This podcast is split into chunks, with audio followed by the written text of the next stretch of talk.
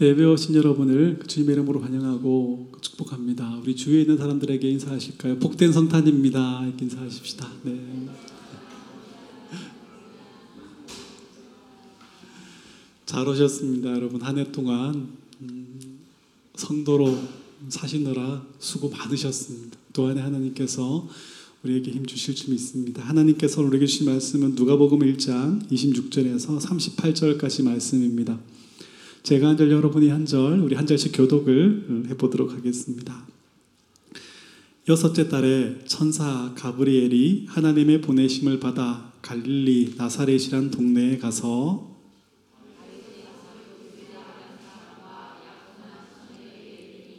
그 처녀의 이름은 마리아라.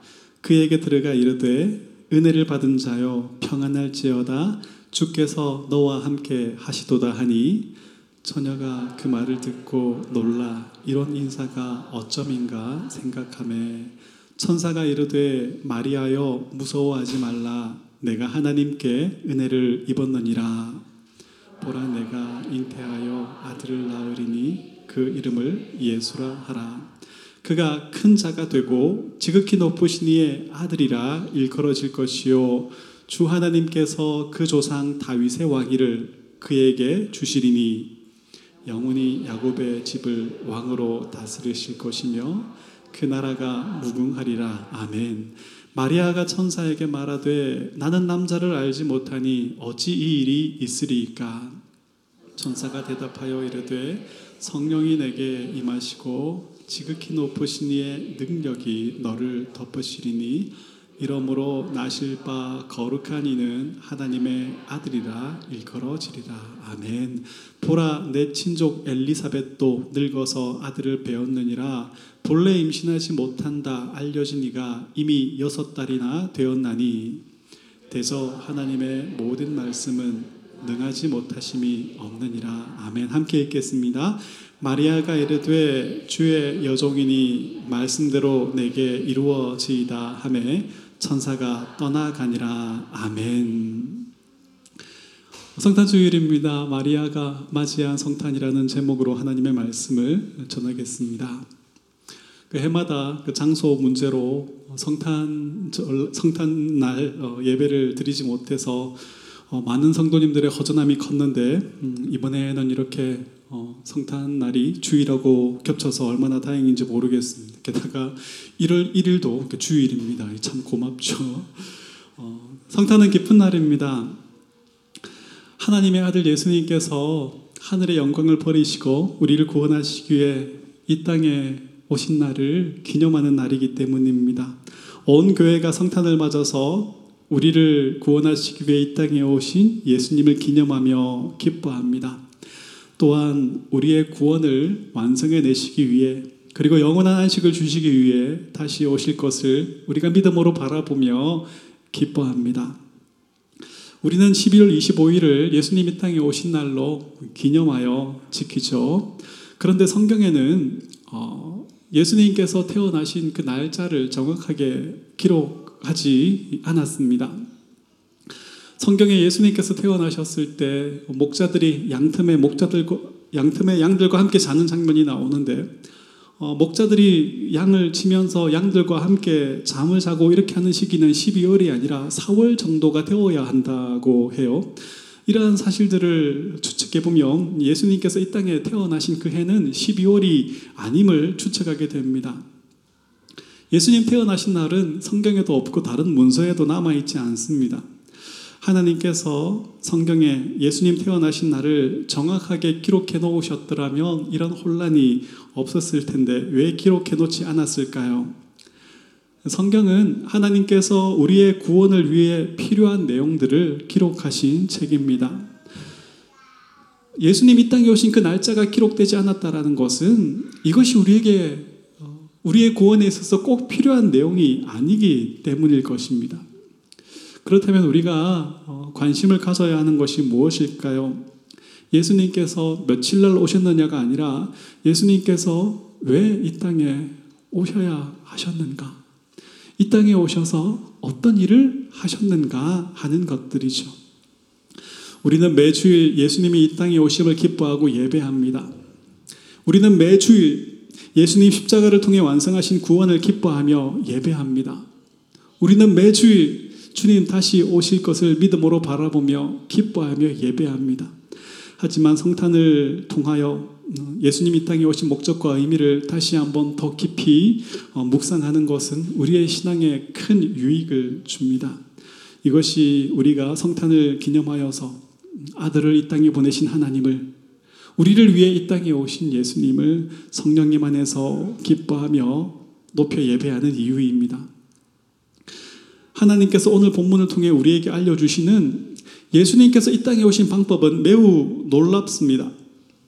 하나님께서 보내신 천사가 갈릴리 나사렛이라는 동네에 약혼을 하고 결혼을 했던 여인을 찾아갑니다. 이 시대의 문화 속에서 이 결혼을 앞둔 여인의 나이는 13세에서 16세 정도에 불과했습니다. 유대인들의 문화 속에서 약혼을 하면 서로 아내와 남편으로 부르며 부부의 관계를 인정합니다. 그런데 다만 결혼하는 날까지 동거하지 않고 부모의 집에 거하면서 순결을 지키는 거예요. 결혼을 어, 준비하는 기간인 것이죠.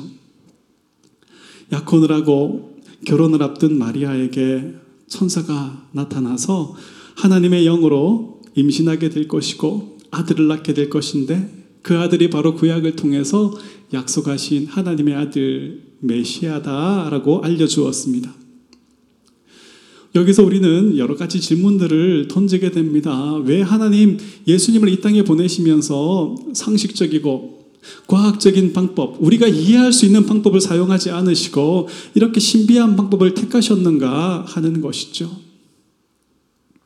하나님께서 이렇게 신비한 방법을 통해서 아들을 보내신 이유는 우리를 구원하시기 위해 오시는 예수님은 완전한 하나님이시며 완전한 인간이어야 하기 때문입니다. 하나님은 인간을 모든 피조물의 대표요, 모든 피조물의 통치자로 세우셨습니다. 모든 피조물 중에 하나님 노릇하게 세우신 것이죠. 모든 피조물의 대표인 인간이 하나님의 통치를 즐거워하며 하나님과 하나님의 말씀을 즐거워하며 그 말씀의 순종함을 통해서 모든 피조물들은 하나님 안에서 안식을 누릴 수 있었던 것이죠. 그런데 사단이 인간을 유혹하여서 하나님의 말씀에 불순종하게 만들었습니다. 하나님의 말씀을 거역하게 만들었죠. 하나님과 하나님의 말씀을 즐거워하며 그 말씀에 순종하며 살기보다는 자기의 즐거움을 위해 사는 것을 복으로 여기게 만들었습니다. 인간이 사단의 말을 듣고 하나님의 말씀을 버린 것은 하나님께서 이 세상의 통치권을 주신 그 통치권을 가지고 사단에게 가버린 것이에요. 그 통치권을 사단에게 넘겨준 꼴이 되어버린 것입니다.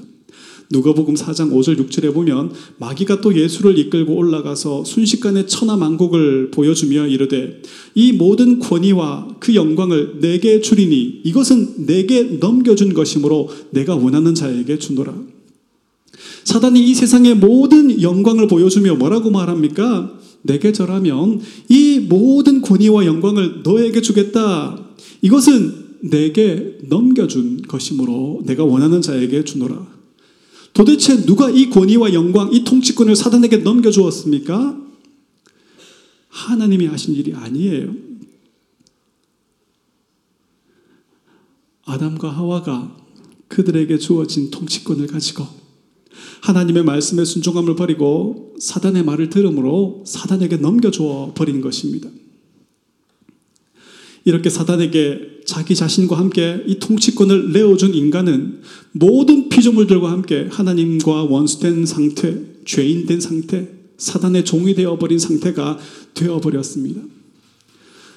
그래서 주님 다시 오심을 기다리는 것은 우리뿐만이 아니라 모든 피조물이 주님 다시 오셔서 이 만물을 새롭게 하실 날을 기다리고 있다라고 성경은 우리에게 알려주는 거예요.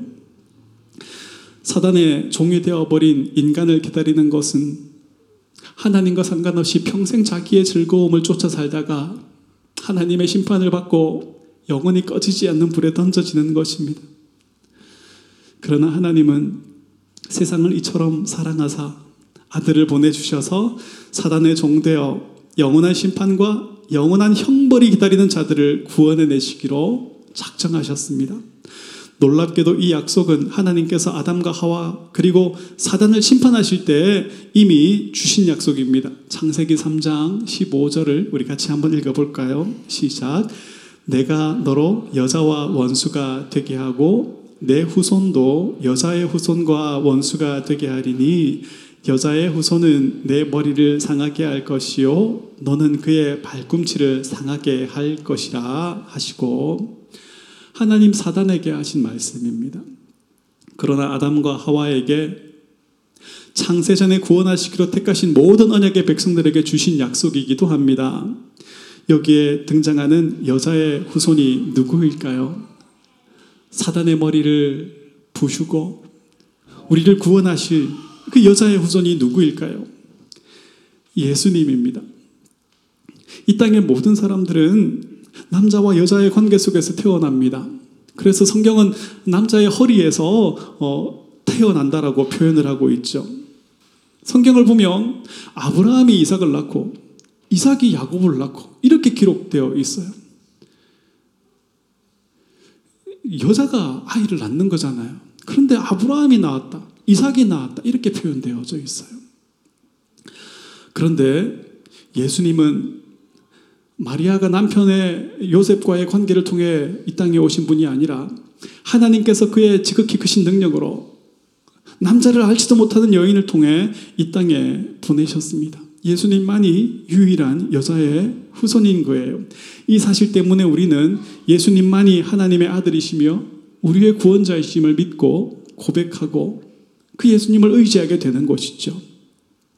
죄를 범한 아담의 후손으로 태어난 모든 사람들은 죄의 종의 상태로 어, 그런 신분으로 이 땅에 태어납니다. 그렇다면 누가 우리를 구원할 수 있습니까? 사람이 만들어낸 종교에서는 자기의 힘, 깨달음, 노력으로 자기를 구원할 수 있다라고 말합니다. 그러나 성경은 어, 죄의 종, 사단의 종으로 태어난 인간에게는 자신을 구원할 능력이 없다라고 말씀하십니다.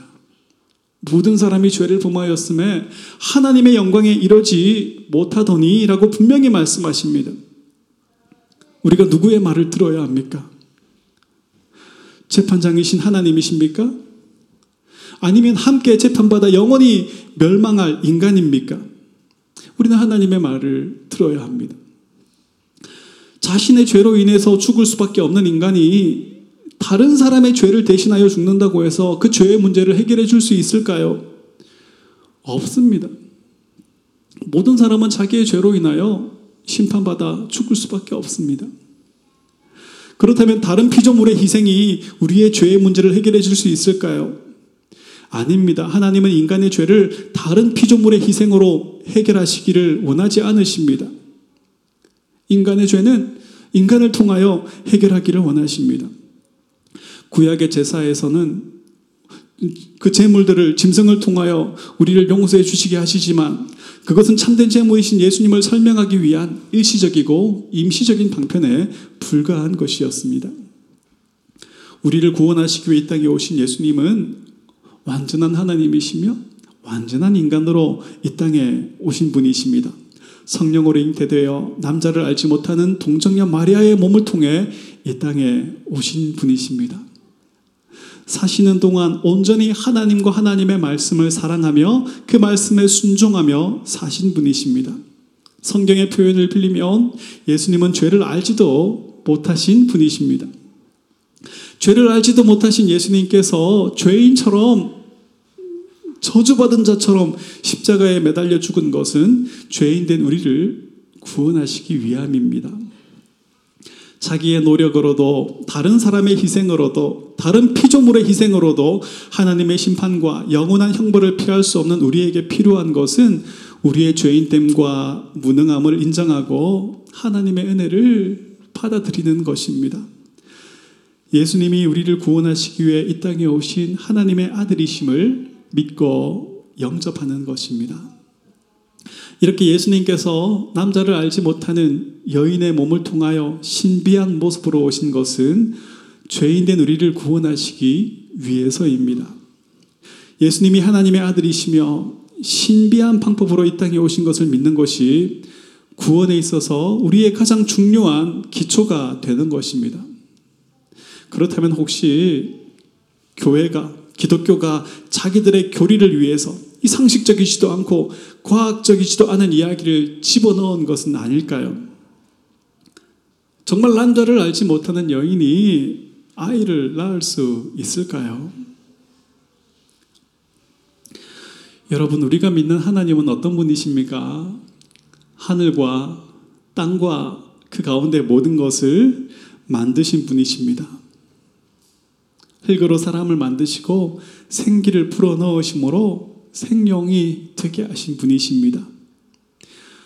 이 하나님께서 처녀의 몸을 통하여 이 땅에 아들을 보내시는 일은 그렇게 하나님께 있어서는 믿지 못할 일도 아니고 불가능한 일도 아닐 것입니다. 하나님께서는 이미 죽은 몸과 같은 아브라함과 사라의 몸을 통하여 약속의 아들 이삭을 주셨습니다. 자녀를 낳을 수 없었던 사가랴와 엘리사벳을 통하여 약속의 아들 세례 요한을 주셨습니다. 아브라함이나 사가랴에게 이 특별한 방법으로 약속하신 아들을 주신 것은 이제 곧 예수님이 특별한 방법으로 이 땅에 오실 것을 미리 보여주신 것입니다. 하나님은 오늘 본문 37절을 통해서 이렇게 자신을 알려주십니다. 함께 읽어보겠습니다. 대저 하나님의 모든 말씀은 능치 못하심이 없느니라. 아멘. 하나님과 하나님의 말씀을 믿는 믿음, 자신의 죄인됨과 무능함을 깨닫고 예수님을 하나님의 아들이시요 유일한 구원자로 믿고 영접하는 믿음은 말씀을 통해 성령님께서 만들어내시는 믿음입니다. 우리에게서 나는 것이 아니라 하나님의 선물입니다. 하나님께서 오늘 이 예배를 드리는 저와 여러분에게 이 복되고 견고한 믿음과 소망을 주시기를 축복합니다. 하나님은 우리의 구원자 예수님을 이 땅에 보내시는 도구로 마리아라는 아주 어린 여인을 사용하셨습니다. 마리아가 믿음의 여인이었기 때문입니다. 마리아가 소유했던 믿음은 어떤 믿음이었습니까? 첫째, 마리아는 하나님의 약속을 믿었습니다. 우리 26절에서 27절 말씀을 같이 한번 읽어보겠습니다. 시작. 여섯째 달에 천사 가브리엘이 하나님의 보내심을 받아 갈릴리 나사렛이라는 동네에 가서 다윗의 자손 요셉이라 하는 사람과 약혼한 처녀에게 이르니 그 처녀의 이름은 마리아라. 아멘. 여섯째 달이라는 표현은 마리아의 친척인 사가랴와 엘리사벳이 세례 요한을 잉태한 지 여섯 달이 지난 후에라는 의미입니다. 사가랴와 엘리사 어, 엘리사벳 부부가 세례 요한을 임신한 지 6개월이 지났을 때 천사 가브리엘이 하나님의 보냄을 받고 갈릴리 나사렛이라는 동네로 갑니다. 가브리엘은 주로 좋은 소식을, 복된 소식을 전하는 천사로 성경에 등장하죠. 갈릴리, 나사렛 동네. 왜 이런 표현을 사용했을까요? 나사렛은 조그맣고 사람들에게 소문이 좋지 않은 동네였습니다. 나사렛은 예루살렘과 두로와 시돈으로 가는 중요한 길목에 자리를 잡고 있었습니다. 그래서 어, 이스라엘을 점령했던 로마 군대와 장사하는 상인들이 이 나사렛이라는 동네를 통과할 수밖에 없었고 필요할 때는 거기에 머물 수밖에 없었던 곳입니다. 유대인들에게는 자기 민족만이 하나님이 택하신 민족이라는 생각이 강하지 않습니까? 그래서 이방인들과 결혼을 하고 이방인들과 피가 섞이고 이방인들과 교류하고 이런 것을 매우 싫어했고 강하게 비난을 했죠.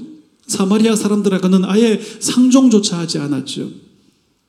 그런데 이 나사렛이라는 마을은 아주 작은 마을에 불과하지만 로마 군인들과 상인들이 들락날락 할 수밖에 없는 그런 마을이다 보니 사람들의 입에 좋지 않게 오르내렸던 마을이었던 거예요.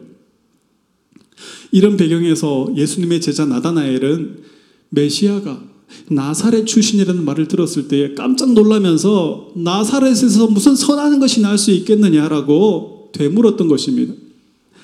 그런데 하나님은 천사를 로마나 예루살렘으로 보내지 않으시고 이 나사렛 시골 마을로 보내셨습니다. 바로 그곳에 하나님을 경외하고 하나님의 말씀을 붙들고 그 약속을 믿고 메시아를 기다리고 있던 한 여인이 있었기 때문입니다.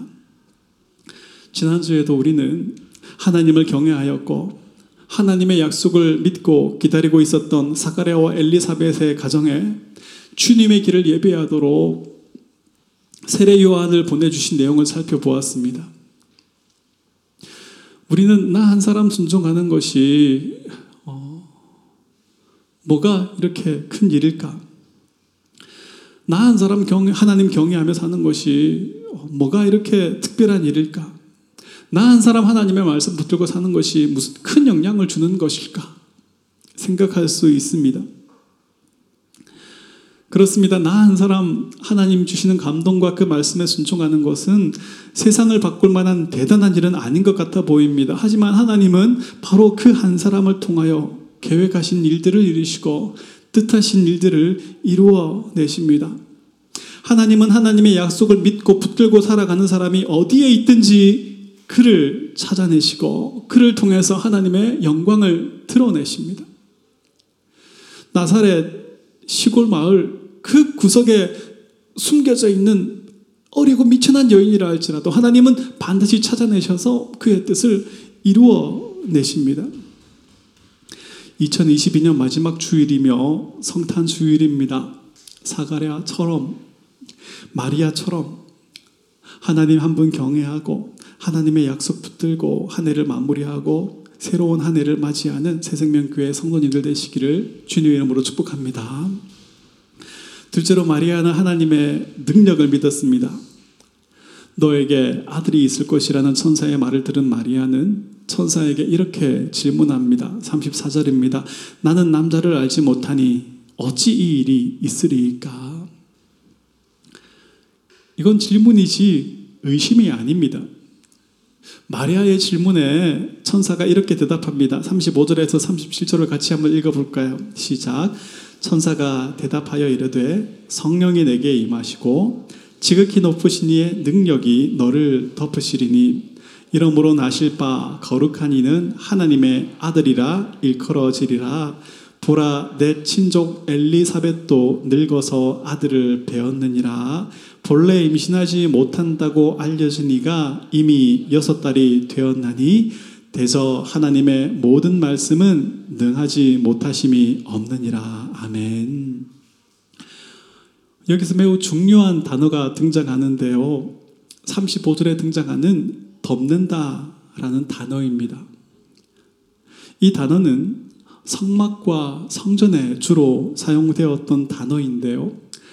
하나님의 영광이 빽빽한 구름으로 성막과 성전에 임재하신 그 모습을 표현할 때 사용하였던 단어입니다. 죄인된 인간이 하나님의 은혜와 용서를 입은 자로 새롭게 창조되는 모습을 하나님의 영광이 빽빽한 구름으로 성전을 덮는 모습으로 우리에게 보여주고 있는 것입니다.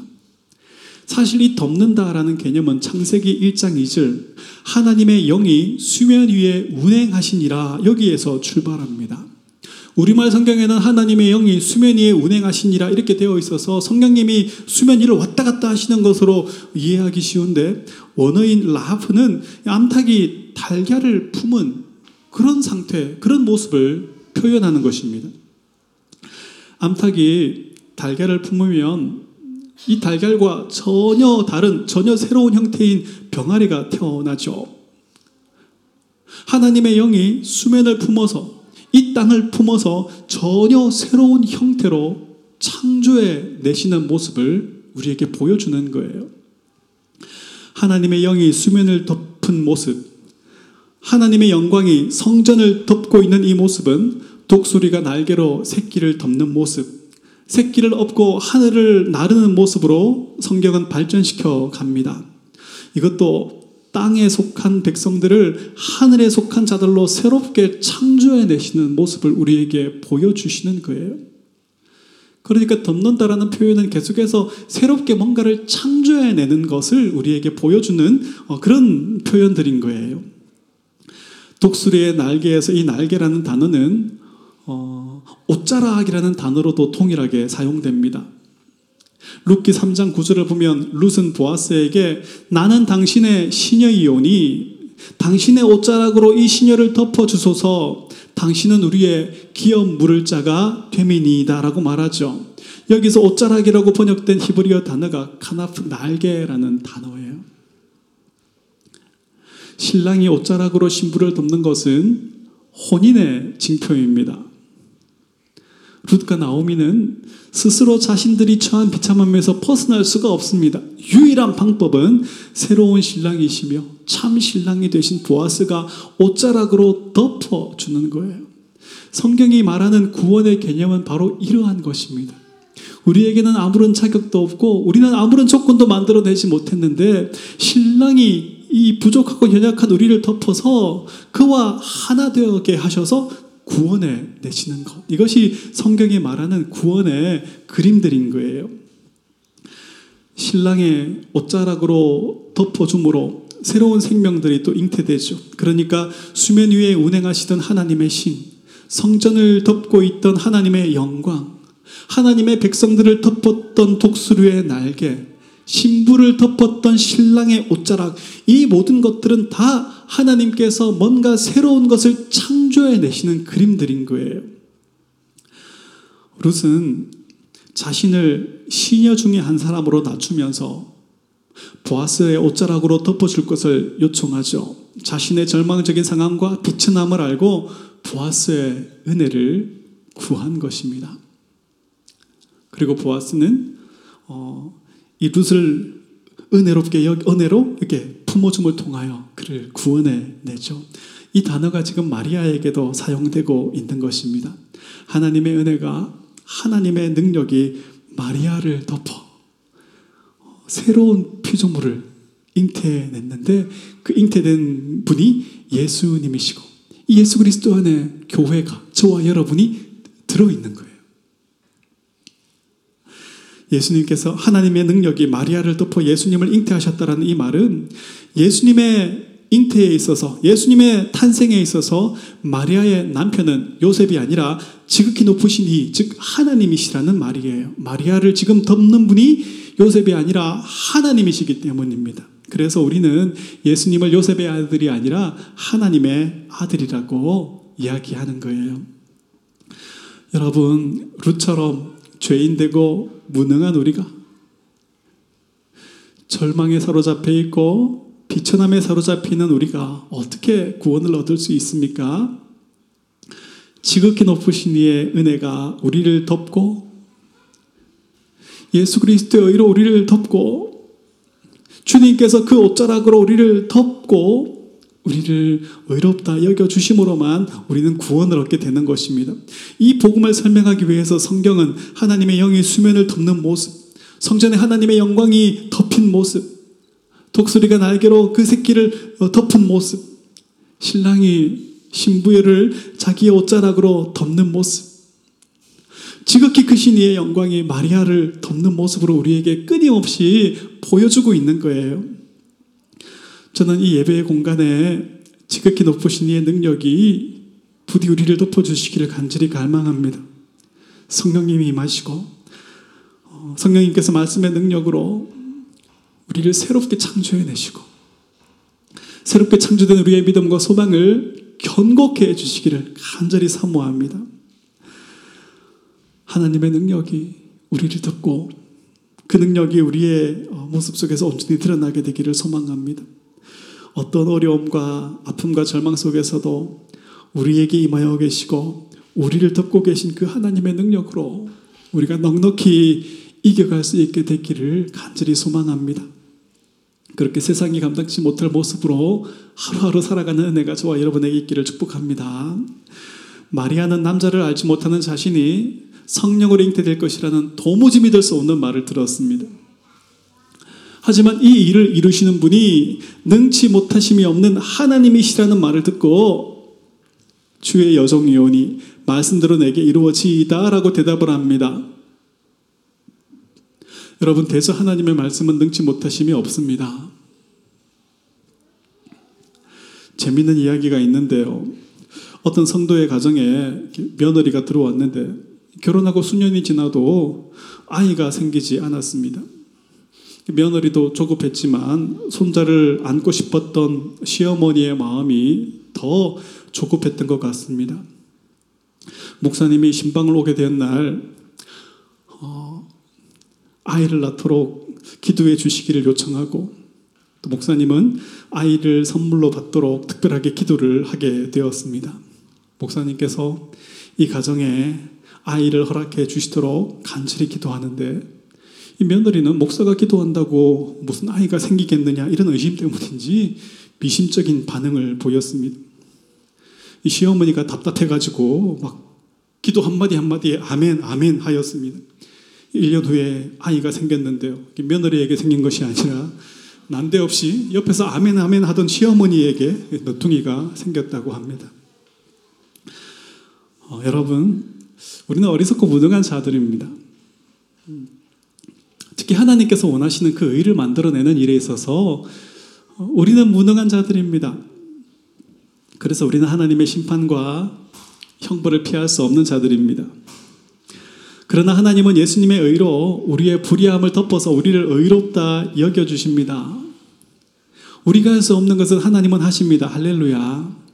대서 하나님의, 하나님은 능치 못하심이 없으십니다. 2022년 마지막 주일이며 성탄 주일입니다. 마리아처럼 하나님의 능력을 믿으며 그 능력을 의지하여 한 해를 마무리하고 새로운 한 해를 힘있게 열어가는 저와 여러분 되시기를 축복합니다. 세 번째 마리아는 하나님의 말씀을 믿었을 뿐만 아니라 어, 자신의 삶을 기꺼이 내어드리는 순종의 믿음을 가졌습니다. 믿음은 우리의 생각과 우리의 입술의 고백으로 끝나는 것이 아니라 우리의 삶을 내어드리는 순종으로 어, 함께 나타나야 하는 것이죠. 그래서 어, 야고보서에서는 행함이 없는 믿음은 죽은 것이다라고 말씀하지 않습니까? 성령으로 잉태되어 아들을 낳을 것이다라는 천사의 말에 마리아는 어떻게 반응합니까? 38절을 같이 한번 읽어볼까요? 시작. 마리아가 이르되 주의 여종이오니 말씀대로 내게 이루어지이다 하매 천사가 떠나가니라 아멘. 우리가 마리아라면 음, 이런 고백을 정말 할 수 있을까요? 마리아가 요셉과 약혼을 하였지만 결혼을 하지 않은 상태입니다. 어, 부부가 되지 않은 상태에서 임신을 하게 되었다라는 것은 누가 봐도 다른 남자와 동침을 한 것이죠. 간음을 한 것이죠. 간음은 아버지와 가족에게 큰 수치를 안겨주는 것입니다. 물론 어, 결혼을 약속한 남자에게도 큰 부끄러움과 수치를 안겨주는 것입니다. 유대인들은 명예를 생명보다 귀하게 여깁니다. 이 공동체에서 자기의 명예가 실추되면 이 공동체 안에 더 이상 머물 수가 없는 거예요. 사형 선고나 마찬가지입니다. 오죽하면 지금까지도 부끄러움과 수치를 안겨주는 가족이나 친척과 이웃을 향한 명예살인이 있겠습니까? 죽여버리는 거예요. 우리 가족의 명예를 더럽혔다라고 하면서. 율법에도 보면 가늠한 여인은 돌로 쳐 죽이게 되어 있죠. 마리아는 이 유대인들의 전통과 율법을 잘 알고 있었을 것입니다. 나에게 이 말을 해주는 이 천사의 말을 내가 받아들이면, 어, 내가 겪게 되는 일은 돌에 맞아 죽는 것이 될 수도 있고, 명예살인이 될 수도 있습니다. 운 좋게 죽지 않는다 할지라도 평생 수군 그림을 당할 것이고, 이 지역 사회에서, 어, 매장되어 버릴 것입니다. 다시 결혼하는 것들은 꿈도 꾸지 못하게 될 것입니다. 이제 겨우 15세, 넉넉 잡아 16세 되어버린 된 이 여인이 겪기에는 너무나 무겁고 힘겨운 고통일 것입니다. 그런데 여러분 천사가 이런 소식을 전하면서 은혜를 받은 자여 평안할지어다. 네가 하나님께 은혜를 입었느니라 이렇게 말합니다. 순종하면 죽을 수 있고 평생 고통과 괴로움을 당할 수밖에 없는데 이게 무슨 은혜입니까? 도무지 은혜 같아 보이지 않죠. 그런데 천사는 마리아에게 은혜를 받은 자여 평안할지어다. 네가 하나님께 은혜를 입었느니라. 여러분 우리가 생각하는 은혜는 어떤 것입니까? 내가 지금 겪고 있는 어려운 문제가 해결되어 버리는 것입니다. 나를 힘들게 하는 꼴보기 싫은 인간이 어느 날 갑자기 사라져 버리는 것입니다. 뭐든지 내 마음대로 되는 것, 내가 원하는 것을 얻게 되는 것이 은혜이죠. 그런데 하나님 우리에게 주시기 원하시는 은혜는 무엇입니까? 하나님의 뜻이 우리의 순종을 통하여 드러나는 것입니다. 우리의 삶을 통해서 우리의 주와 우리의 구원자이심이 우리의 왕이시, 왕이신 분이 예수님이신 것이 온전히 드러나는 것입니다. 이 세상의 즐거움을 쫓아 살아가는 자들이 아니라 영원한 하나님의 나라를 복과 즐거움으로 바라보며 쫓아 살아가는 자가 되는 것 이것이 성경에 말하는 은혜이고 하나님 우리에게 주시기 원하시는 은혜인 것이죠. 하나님의 은혜는 이 세상 사람들에게는 꼭꼭 감추어져 있습니다. 하나님의 나라는 이 땅에는 감추어져 있습니다. 그래서 이 세상에 속한 사람들은 절대로 마리아와 같은 이 믿음의 고백을 할 수가 없는 거예요. 그게 무슨 은혜입니까? 나를 괴롭게 만들고 나를 죽게 만드는 그게 무슨 은혜입니까? 그런 은혜를 베푸시려면 다른 사람이나 찾아보세요. 이렇게 반응할 수밖에 없는 거예요. 그러나 교회는, 그러나 성도들은 이 고난 속에, 이 십자가 속에 감추어진 하나님의 영광을 봅니다. 이 일을 통해서 이루어 가실 하나님의 그 위대하신 일들을 보게 되는 거예요. 하나님의 나라와 하나님의 영광을 봅니다. 그래도 힘들어도 내가 죽게 될 수 있어도 하나님의 말씀에 나를 내어드리며 순종의 삶을 살아갈 수밖에 없는 거예요. 믿음은 내가 원하는 것을 얻어내는 수단이 아닙니다. 내가 원하는 목록 다 줄줄줄줄 읽어놓고는 주실 줄 믿습니다 하는 게 믿음이 아니에요. 믿음은 마리아처럼 내가 원하는 것을 얻는 것보다 하나님의 뜻이 이루어지는 것이 옳은 일이며 복된 이름을 믿고 자기를 부인하고 힘을 다해 목숨 다해 하나님을 사랑하고 하나님의 말씀에 순종하는 자리로 우리를 끌어가는 것이 믿음인 거예요. 주의 종이온이 말씀대로 내게 이루어지기를 원합니다. 이 고백과 이 결정을 하며 살아갈 수밖에 없는 것이 믿음인 거예요. 하나님 마리아의 믿음과 순종, 즐거이 자기를 내어드림을 통해 일하시기를 기뻐하셨습니다. 하나님은 우리가 싫다고 하는 것 억지로 막 시키시는 그런 분이 아니에요.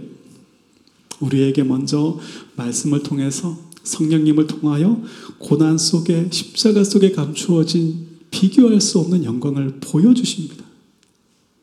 이 땅의 영광과 비교할 수 없는 하늘의 영광을 보여주십니다. 그래서 우리가 즐겁게 그 말씀에 순종하는 삶을 선택하도록 우리의 삶을 인도해 가시는 분이십니다. 2022년 마지막 주일이며 성탄 주일입니다. 하나님께서 허락하시면 우리는 또 한 해를 선물로 받아 누리게 될 것입니다. 마리아처럼 하나님의 선하심을 믿으며 하나님의 말씀에 나를 내어드리는 순종으로 하나님의 말씀을 기뻐하고 즐거워함이 복이요. 하나님의 말씀에 순종하며 사는 것이 행복임을 열심히 배워가는 새생명교회 모든 성도님들 될 수 있기를 주님 이름으로 축복합니다. 말씀을 맺습니다.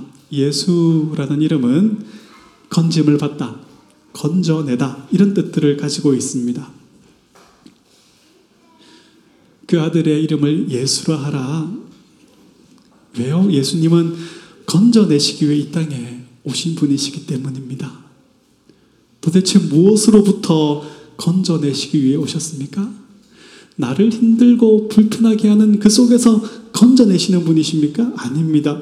사단의 종됨, 사단의 아들됨, 사단의 아내됨, 하나님과 원수됨, 하나님의 진노와 심판, 형벌에서 건져 주시기 위해 오신 분이십니다. 마태복음 1장 21절을 우리가 한번 같이 읽어 보겠습니다. 시작. 아들을 낳으리니 이름을 예수라 하라. 이는 그가 자기 백성을 그들의 죄에서 구원할 자이심이라 하니라. 아멘. 예수님이 무엇으로부터 누구를 건져낸다고요? 자기 백성을 그들의 죄에서 건져낼 자로 오신 분이신 거예요. 예수님이 복된 일을 위해 이 땅에 오셨지만 사람들은 예수님을 영접하지 않았습니다. 성탄인 오늘도 사람들은 예수님을 영접하지 않고 예수님으로 즐거워하지 않습니다.